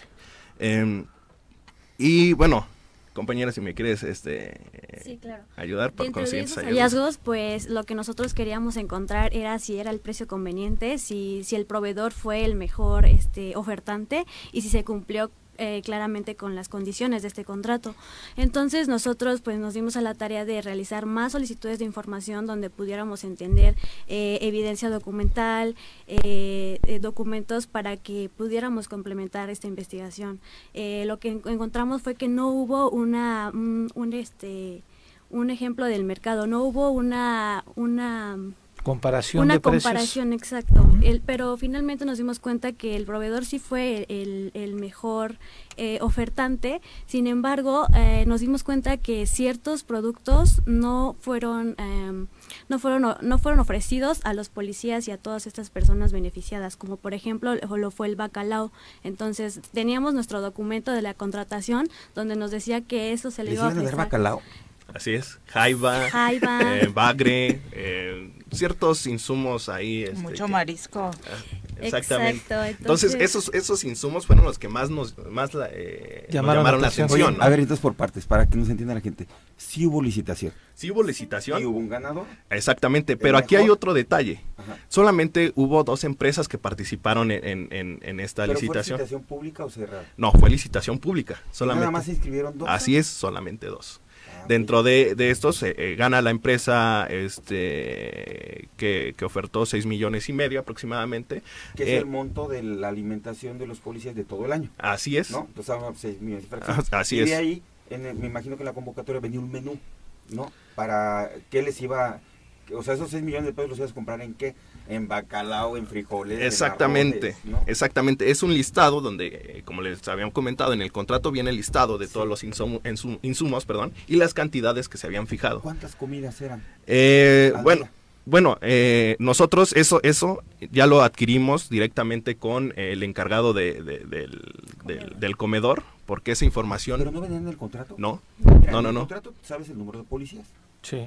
Y del número de policías tienes que licitar las comidas para ese número de policías y un extra, la ley te permite un 5%. Esos son detalles que, que, marcamos, el número de beneficiarios no aparecía en el contrato, tampoco venía eh, la, cantidad de, de, comidas que se le iban a dar, ¿no? Les iban a dar en platos desechables, este, o sea, todo eso tienen que venir, este, eh, ¿aparecía en el contrato? no, no, no, no, solamente venía que, eh, bueno, sí, sí, sí se iban a adquirir desechables, eh, se incluían en el listado, pero, no, señalaban dentro de las cláusulas que eh, iban a estar. Este, aparte, aparte, perdón, eh, concluye, concluye, concluye. Sí, que, que iban a, ser proporcionados mediante este, estos, este, objetos, ¿no? aparte de esto, para ir señalándolo así, así como lo está desmenuzando Pepe, aparte de estas compras irregulares como el bacalao que no le dieron a todo mundo, tal vez lo utilizaron algunos directivos, el bagre que no es, me parece, tan un producto tan caro y demás, ¿qué otras eh, particularidades u observaciones se encontraron en este trabajo? Bueno, hay que, hay que aclarar esto. Si bien eh, en el listado inicial del contrato eh, señalaba que se iban a adquirir bagre, jaiba, eh, bacalao, todos estos insumos, incluso ablandador de carne, a la hora de que nosotros pedimos, o más bien recibimos a través de transparencia, la información, la información ¿no? de, de, los, de las facturas, ya no aparecen estos insumos. Y ahí es otro, otro, otra, otra alerta, ¿no? Una, un foquito amarillo. ¿Por qué ya no aparecen? ¿No? Al hacer las sumas, este, todavía nos hacen falta, nos hace falta un monto de dinero. Entonces, ¿dónde quedó todo ese dinero? ¿De cuánto estamos hablando? Insumos, cerca de 200 mil pesos. Y todo, eh, entonces eh, ahí fue donde empezamos a, redactar nuestras nuestras preguntas, nuestras interrogantes para aplicarlas directamente con el con, los encargados ¿no? de, de, de, esta área. ¿Esta solicitud la hacen en qué mes? Eh, esta la hicimos el... O sea, el proyecto como tal del rally, ¿cuándo arranca en operación? Arrancó desde el, desde el mes de febrero. Okay. en estos meses fue donde empezamos a, estructurar, ¿no? conforme a los pasos que nos señalaba la la, maestra Gaby Cisniegas, que es la encargada del Rally Caregua, ¿no? Y bueno, fue, las solicitudes se hicieron en el mes de abril, finales de marzo. Eh, y bueno, durante este lapso, 20 días, eh, entre 5 o 20 días, nos, se tardaron en respondernos, ¿no? Y al resto de tiempo lo ocupamos para hacer nuestro análisis, ¿no? Eh, y bueno, como le, como le comentaba, al, al hacer la comparativa entre las, el listado de, de, insumos que venían en el contrato y con lo que aparece en las facturas, pues nos hacían falta varios insumos. ¿no? En los más eh, eh, específicos, y, disculpen que sea reiterativo, pero era la jaiba, el bacalao y el bagre. Oye, Diego y Frida, para darle continuidad y quisiera aprovechar mucho el tiempo con ustedes. Hubo una licitación, ganaron, no se cumplió con el tema de los suministros que se tenían que dar a los, a los policías, pero este contrato eh, tuvo que haber mensualidades. Es decir, 6 millones de pesos pagaban cerca de 500 y algo al mes.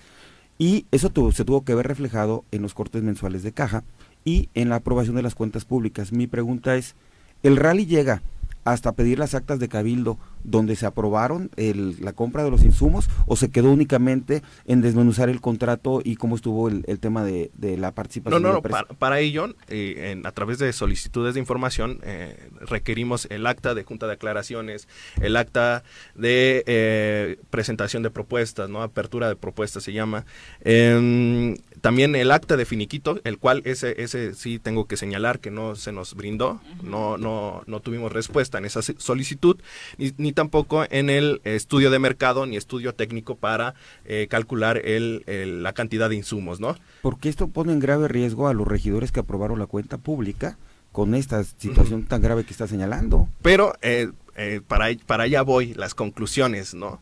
¿Por qué, ¿Por qué hacían falta estos insumos? El contrato que, nosotros analizamos es un contrato abierto, ¿no? ¿Qué quiere decir que es un contrato abierto? Que se establecen montos mínimos y máximos. En este caso, en este contrato se establecieron un monto máximo de 5 millones 800 mil pesos aproximadamente. Eh, y en una de sus cláusulas, eh, no, recuerdo si fue en, la de propuestas, acta de propuestas, señalaba que el ayuntamiento de Cuernavaca no estaba obligado a comprar todos los, insumos que aparecían en esta lista. Y al, nosotros presentarnos en, en, el comedor de la Secretaría de, Seguridad Pública, se nos empiezan a, dar más, eh, eh, más, más elementos, ¿no? y ya nos empiezan a argumentar, ¿sabes qué? Efectivamente nosotros pusimos en esa lista la jaiba, el bacalao, el ablandador de carne, eh, demás, demás insumos, ¿no? Pero no los adquirimos al final del día. ¿Por qué? Porque eh, se nos hacía poco práctico llevarle su caldito de jaiba o su caldito de, de bagre. De Lástima, mis polis, se perdieron su bacalao. O muchos de ellos no les gusta, ¿no? En el caso del hígado de res también, que eran 150 kilos los que pedían y al final solamente pidieron 2 kilos, por lo mismo de, que... De lo que se pierden. Exactamente, ¿no? Es unos ricos tacos de hígado de cebollado. Pero entonces, el problema, ¿dónde está? O sea, porque si bien es cierto, hasta las amas de casa les pasa, sales con un listado y de pronto dices, ¿sabes qué? Hoy no se me antoja O esto con más y o demás. regresas con menos. Exacto, entonces El problema- cambia. Al final, Ujú. ¿qué cumplieron? El ¿Qué problema, les dieron? eh, bueno, ahí ya venía este pollo, este carne de cerdo, demás insumos, ¿no? Pero aquí el problema no es el, el contrato como tal, sino la falta de transparencia que nos hace especular en un inicio, ¿no? ¿Por qué, por qué se establecen estas cantidades tan, tan exorbitantes de, de- estos alimentos, ¿no? De la jaiba, ¿a poco van a comer tanta jaiba o, tanto bacalao? Eh, entonces, le- como, como, como les decía, eh, al no tener toda esta información que debería de ser pública, nos llega a, a- a- a- a- da paso a especulaciones, ¿no? Y como cualquier ciudadano tiene derecho a hacer el cuestionamiento toda esta a la autoridad. Exactamente, toda esta cultura de desconfianza que ya tenemos. ¿no? Con las autoridades, porque hemos visto casos eh, similares en las que se hacen contratos eh, igual, ¿no? En compras de, de- de plumas, ¿no? Que se las, eh, las compran a tres mil pesos. Entonces, nosotros queríamos corroborar que efectivamente... esto- Carpas para atender COVID que nunca se usaron y que parecían de ¿no? circo. Oye, y ahí Frida y que Diego, tenían desvíos millonarios. Pero bueno, yo estoy intrigada. O sea, no se compró la jaiba, se compró pollo, pero se justificó la lana, no se justificó, hubo acto de corrupción, nos falta dinero por comprobar. ¿Qué pasó? No, hasta el momento, o sea, tenemos más eh, interrogantes en este caso. Eh, es en, eh, estamos en, la- en la etapa de seguimiento. ¿no? Porque todavía, eh, bueno, en el caso de, de- de- de- de corroborar eh, la- ese- esos 200 mil pesos, todavía nos falta. las bitácoras de entrega de los alimentos, ¿tuvieron acceso a esas bitácoras? Tiene que haber una bitácora Sí, donde sí. te dice, que en- se les entrega, firma el policía responsable y ahí dice exactamente qué le están dando, frijoles, este, agüita de Jamaica. Precisamente, esas bitácoras todavía no, no hemos eh, recibido respuesta. También las... Por eh, solicitud de transparencia. Así es, las solicitamos a través de, de- de- de- de estas solicitudes, vaya la redundancia, pero todavía no tenemos eh, respuesta. Entonces, eh, eso nos ayudaría O a... sea, todavía no tenemos Lord Jaiba. Todavía o sea, no. no. estamos en investigación. Exactamente. ¿No? Lord Bacalao o algo Oye, así. Frida. Que recordar que 2020 además era, era un año en el que todavía, obviamente sabemos que Cuernavaca tiene, tenía firmada la administración anterior del mando coordinado y en esa eh, administración, en ese año todavía estaba eh, la relación cordial entre comillas y el vicealmirante Guarneros eh, pues estaba de la mano Claro, trabajando no, con el titular, ¿no? Acabas de dar un punto muy claro y muy clave. ¿Por qué? Mira, el dinero con el que se compra eso son fondos federales. Sí, así Hay es. una materia específica para ello.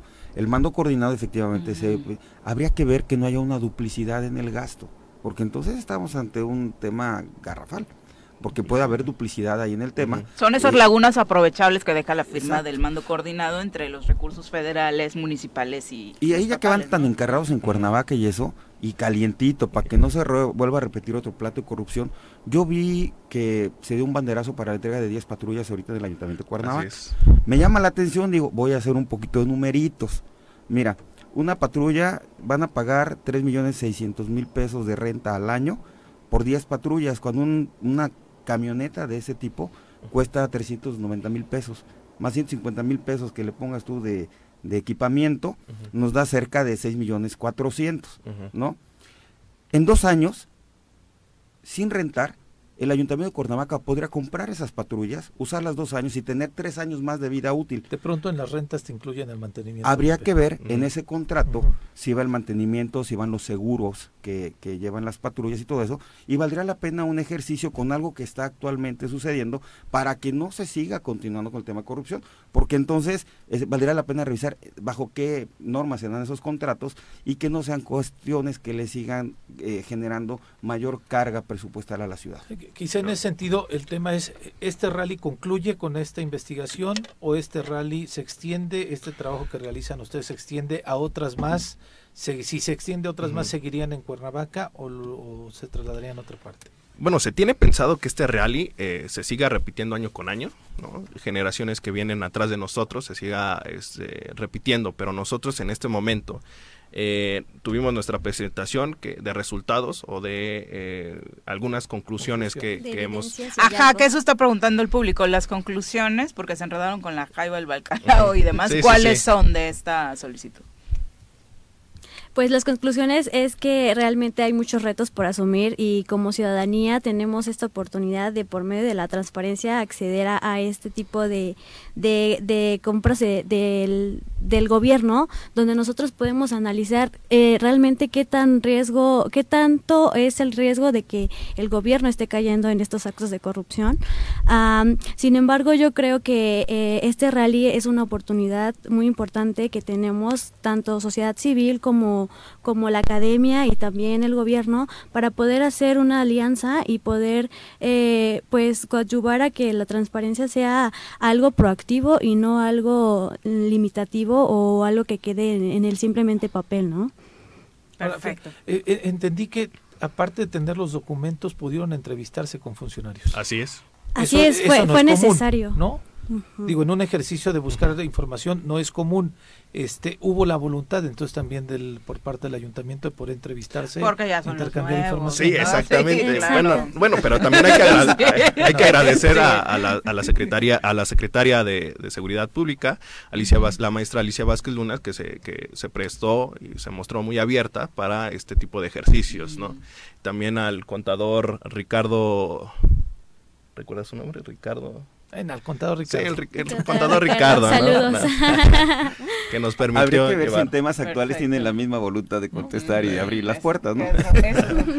Pero bueno, las conclusiones son es que en el contrato no, no, pudimos eh, encontrar eh, grandes eh, irregularidades, ¿no? Como tal. Lo único que sí faltó demasiado es la, la falta de transparencia, la falta de información. En detalles. Los detalles, exactamente, ¿no? Sí, que no le quede duda ni se presta suspicacias para ningún ciudadano, para ningún estudiante a la hora de realizar estos ejercicios. Lo hemos platicado con Roberto Salinas en innumerables ocasiones. Hoy tendríamos el derecho como ciudadanos de entrar a la página de cualquier gobierno municipal, estatal o federal y encontrarnos con toda la información sin necesidad de hacer un rally, ¿no? Ese sería realmente creo que el objetivo y ojalá que todas las instancias puedan avanzar en estos temas y si no, recibir castigos, que es eh, el tema de las sanciones también otro tema que se tiene eh, que poner sobre la mesa para, para avanzar, porque de pronto si no hay eso, no pelan. Muchas gracias por acompañarnos. Gracias. Muy buenos días. Muchísimas gracias. Que esté muy bien. Son las 8 con 41 de la mañana, nos vamos a pausa, regresamos. 8 con 45 de la mañana, vamos ahora a nuestra clase de equitación para relajarnos. No existe una sensación de libertad igual a la que se siente montado en un caballo. Ahí aprendes que la fuerza se complementa con la nobleza y la lealtad. Conoce más sobre los fieles corceles con nuestro experto Alboro en nuestra sección Arrienda Suelta. Malboro, ¿cómo te va? Muy buenos días. Buenos días, aquí Bienvenido. estamos otra vez con ustedes, muchas gracias. Y pues ahora traigo un tema un poquito más que un, consejo, un, dato como preventivo en cuestión de la alimentación de los caballos, porque pues precisamente estamos en la época de, que se vienen ya el, tiempo de lluvias, entonces es muy importante que, bueno, para mí es sumamente importante tener consideración en cuanto al alimento que le damos a los caballos, en este caso me refiero más a la cuestión de la de la pastura, la avena, el forraje que se les da aquí comúnmente a los caballos, precisamente hay que tener mucho, mucho cuidado porque, como vuelvo a decir, se vienen las lluvias y muchas veces la pastura se honguea, es decir, se, se, llena de hongos, precisamente por la humedad que, que empieza a fluir en el ambiente. A veces esa pastura, esa avena, la, alfalfa, el forraje que gusten, siempre a veces sucede que si no lo tenemos en un lugar adecuado se va a llenar de hongos y eso es muy peligroso para los caballos. Así es, como ven. Oye, pero es un tema que se tiene que cuidar a detalle porque puede causarles incluso cólico y la muerte, sí. Fíjate que es a mí me pasó reciente que mente que llegué yo aquí, yo recargaba mis acumulaba mis pacas, ¿ah? Entonces las dejaba recargadas en la pared y entonces, pues es ignorancia, ¿verdad? A mí nunca me había pasado algo similar. Y entonces, este, como llueve, y a veces esa, esa pared guarda cierta humedad, y esa humedad le provoca a la pastura, en este caso la avena, que aquí, ahí donde vivo manejo yo la avena, en, forraje, pues se, se hongueaba del lado de que pega la, la, la, paca, la paca de avena a la pared, se, se llena de hongos y pues muchas veces se las das así al, caballo y cuidado, yo ahí me, me pasaron dos, tres ¿Cuáles, detalles. ¿Cuáles son las recomendaciones este, para la gente que también tiene eh, esta costumbre de, almacenarlas? ¿Qué, ¿Qué, tienen que hacer? ¿Darles oxigenación? ¿Cambiarlas de lugar de manera constante? no sé. Evitar, tratar de evitar al máximo que esté las pacas pegadas a la pared. Y si están pegadas a la pared, que no, eh, eh, vamos a decir, si la pared le llega el agua de la lluvia, es lo que, si no, si no le pasa eso, no pasa nada pero si sucede eso, hay que separar un poquito la pastura de pegada a, la, medio metro es suficiente. Y de verdad que se van a, quitar dolores de cabeza con ello. ¿Hay, ¿Hay algún producto especial también para poder prevenir y que no afecte al caballo cuando lo coma? ¿O, o tiene que ser así como lo estás diciendo nada más? Pues mira, yo de hecho no creo que haya, y si lo hay no lo desconozco. Pero este, yo para mí esa es la mejor prevención Ahorita con las aguas, te digo, sí se incrementa mucho pues, la, situación del hongo y dices, bueno, ¿y qué pasó? Mi caballo se enfermó. A veces ni nos damos cuenta que la pastura está hongueada. Justo te iba a preguntar, ¿cómo te puedes dar cuenta que tiene un hongo la pastura? A veces, a, veces es, visible. Es visible. ¿Qué color es? ¿Qué hace? ¿Es moho? Haz de cuenta como te ha tocado ver cuando las las tortillas se, se, honguean también. Sí, sí, sí, que es, lo mismo, como mo. pero ahora en, mo, así, así se le dice, ¿verdad? Mo. Entonces, este, es lo mismo, pero en la, en la pastura. O sea, sí es visible, pues. Sí, sí es visible. Ahora hay otra cuestión muy, muy, muy, muy común. A veces cuando la pastura la, la, la empacan verde, a veces también se honguea por dentro. Y eso también es otro problema muy peligroso para los caballos, porque imagínate, la pastura guiada no te das cuenta, se le echas al caballo o tienes un ayudante que no se da cuenta al respecto, le echa el alimento, la pastura del caballo y aguas. Entonces hay que tener cuidado. Y fíjate, precisamente ahorita que estamos hablando de buenas pasturas, buenas...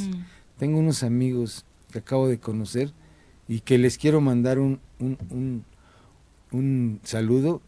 se llama Tonatiuh Sotres, tiene sus ranchos, ranchos Sotres que está ahí en, eh, sobre la federal a la altura de la curva del diablo. Excelente pastura y muchas gracias Tonati, te mando un saludo. Como te había dicho, aquí estamos. Entonces, ¿cómo se nota cuál es una excelente pastura? O sea, el ¿cómo color, saber? El color, el color y bueno, y, te digo algo, a mí me encanta comer avena. ¿De verdad? ¿Así de la paca? Sí. ¿El grano o el...? O, el, grano y... O sea, desayunas al lado de tu caballo este, Todo el tiempo me ves ahí masticando este, la, avena o la alfalfa. Me encanta a mí.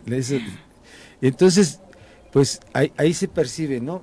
Yo como compro de, de diferentes lados la pastura, pues finalmente estoy siempre probando y, y sí. Ese es un buen adorno, Malboro, que desayunas lo mismo que tus caballos. Ah, sí, ya voy a empezar a relinchar. Pero sí, hay, se ve el color de la pastura.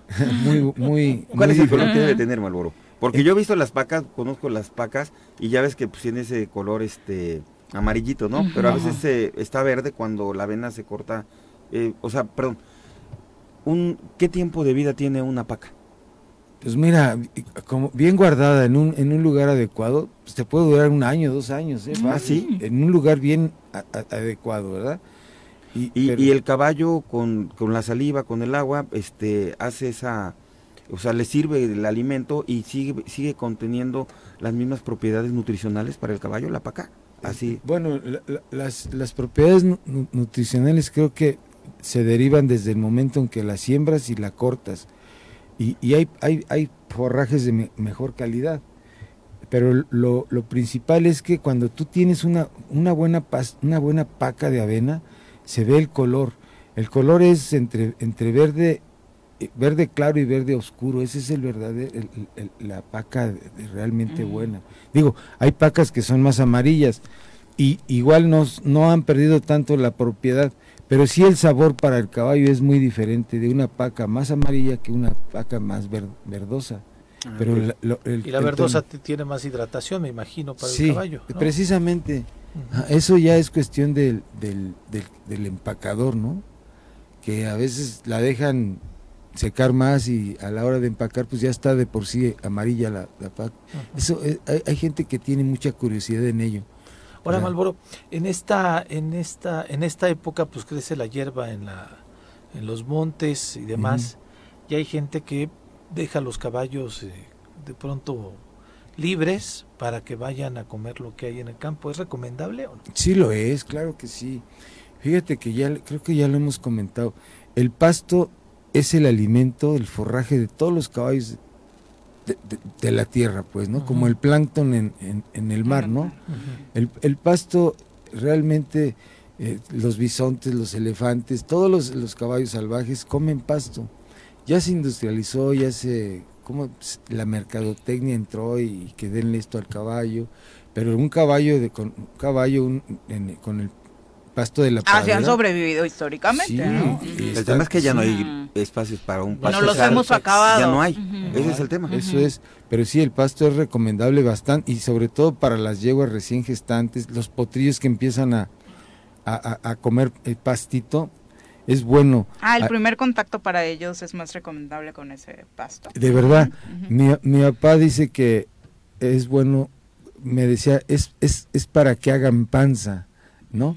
Y ya lo entiendo, es, eh, como que haces más pues resistencia. yo, no comí panza, creo que yo no comí pasto, pero hice bastante Es como los niños cuando nos dicen que está bien que comamos tierra, ¿no? Sí, estar en contacto con eso para que tu sistema inmunológico Exactamente, son más resistentes a, los cólicos, los que los potrillos que se crían este comiendo pasto en la pradera, de verdad. Inclusive los borregos que comen pasto saben más rico. Ah, sí. la barbacoa. Este comentario no le gustó a los vegetarianos y animalistas que nos escuchan. Pero sí, también me encanta. oye, Malboro, ¿hay alguna marca que recomiendes? De, pas, de, eh, pastura. No, pues toda, toda la pastura. O sea, algún lugar, o sea, dentro de tu zona, este que mencionabas. Ya recomendó ahorita uno, ¿no? A Tonatiuh. Bueno, es un amigo, tiene buena pastura, pero en general en Tres Marías, en Fierro del Toro, en Parres hay buena pastura, de verdad. Sí, únicamente este es tratar de ver que sea una pastura entre verde y verde claro y verde oscuro y eso es excelente, pero no tampoco demerita una pastura de, de color menos, ¿eh? de verdad. Todo depende que esté desarrollado el grano dentro de la paca de avena y, y está excelente así de todas maneras. Pero, además, Viri Pepe Malboro, Huitzilac es un gran productor de pacas de avena. Entonces, saludos a todos mis amigos ah, aveneros. sí, eh, muy buena paca ahí que se va a los caballos de la Defensa Nacional y todo. Bueno, sí, saludo a todos mis aveneros. Así es, un saludo a, ahora sí que a los productores de la avena ahí en nuestros territorio. es buena fibra, buena fibra para caballos y personas. Pues, Muchas gracias. El próximo miércoles que nos traiga un pedacito de paca y la comemos aquí. Ah, a, ver, a ver, la voy a traer Hace ocho días nos trajo pan, a ti que te traiga una paca. La sí, sí, pero ya me estaba imaginando como caballo. verdolagas, esa sí te acepto. ¿Me estás albureando? No, no, no. Unas verdolagas en, verdolagas en, salsa verde. me voy a comprometer y me está oyendo mi madre un espinazo que hace en salsa verde con ah, verdolagas, que es el, el Esa es la única, de las pocas pasturas que sigo. Órale, va, ya está el Hay un refrán que dice, bendito sea Dios que con pan nos cría, que con pasto bastaría. Eso. Ah, qué buena frase. que se, pásasela a los veganos. No, ya está. Yo la he visto en como dice el dicho, fíjate, últimamente se andan inventando varios. Malboro, ¿dónde te encuentran nuestro En el triple siete quince cincuenta ahí estamos a sus órdenes. Rancho de la Media Luna. Se vienen el tiempo de agua, señores. Erren sus caballos con herraduras con ranflón para que no se patinen en el monte y, ahí estamos. Y para eso pueden consultar a Malboro, claro por supuesto, que, es un experto en estos temas y le quedan muy, muy buenas. Eh, Pepe Casas, muchas gracias por Muchísimas gracias. Qué, qué programa tan agradable, tan ameno. Creo que aprendimos mucho. Y saludos un fuerte abrazo, que Dios les bendiga y estamos a mitad de semana, que todos tus proyectos se cumplan. Ay, qué bonitas frases traes también. buenos días, Pepe, muy buenos días. No, no va a aventar ninguna, bye. ya nos vamos. Samuel Sotelo, o que te cumpla. Ay, no te burles de... No me burlo, pero... o sea, pobrecito, no se merece nadie el jefe que tiene, ¿no? No, no, no. vámonos. Ese es su mejor trabajo, aguantarlo. Exacto, bueno, feliz inicio de mes, por supuesto, feliz miércoles, nos escuchamos mañana mañana en punto de las 7. ¡Uy! ¡Se acabó! Pues así es esto. Esta fue la revista informativa más importante del centro del país. El Choro Matutino. Por lo pronto, el Choro Matutino. A bailar y a gozar porque el Choro Matutino se va a acabar. El Choro Matutino. El Choro Matutino. El Choro Matutino. El Choro Matutino. El Choro Matutino. Bájale que bájale que bájale.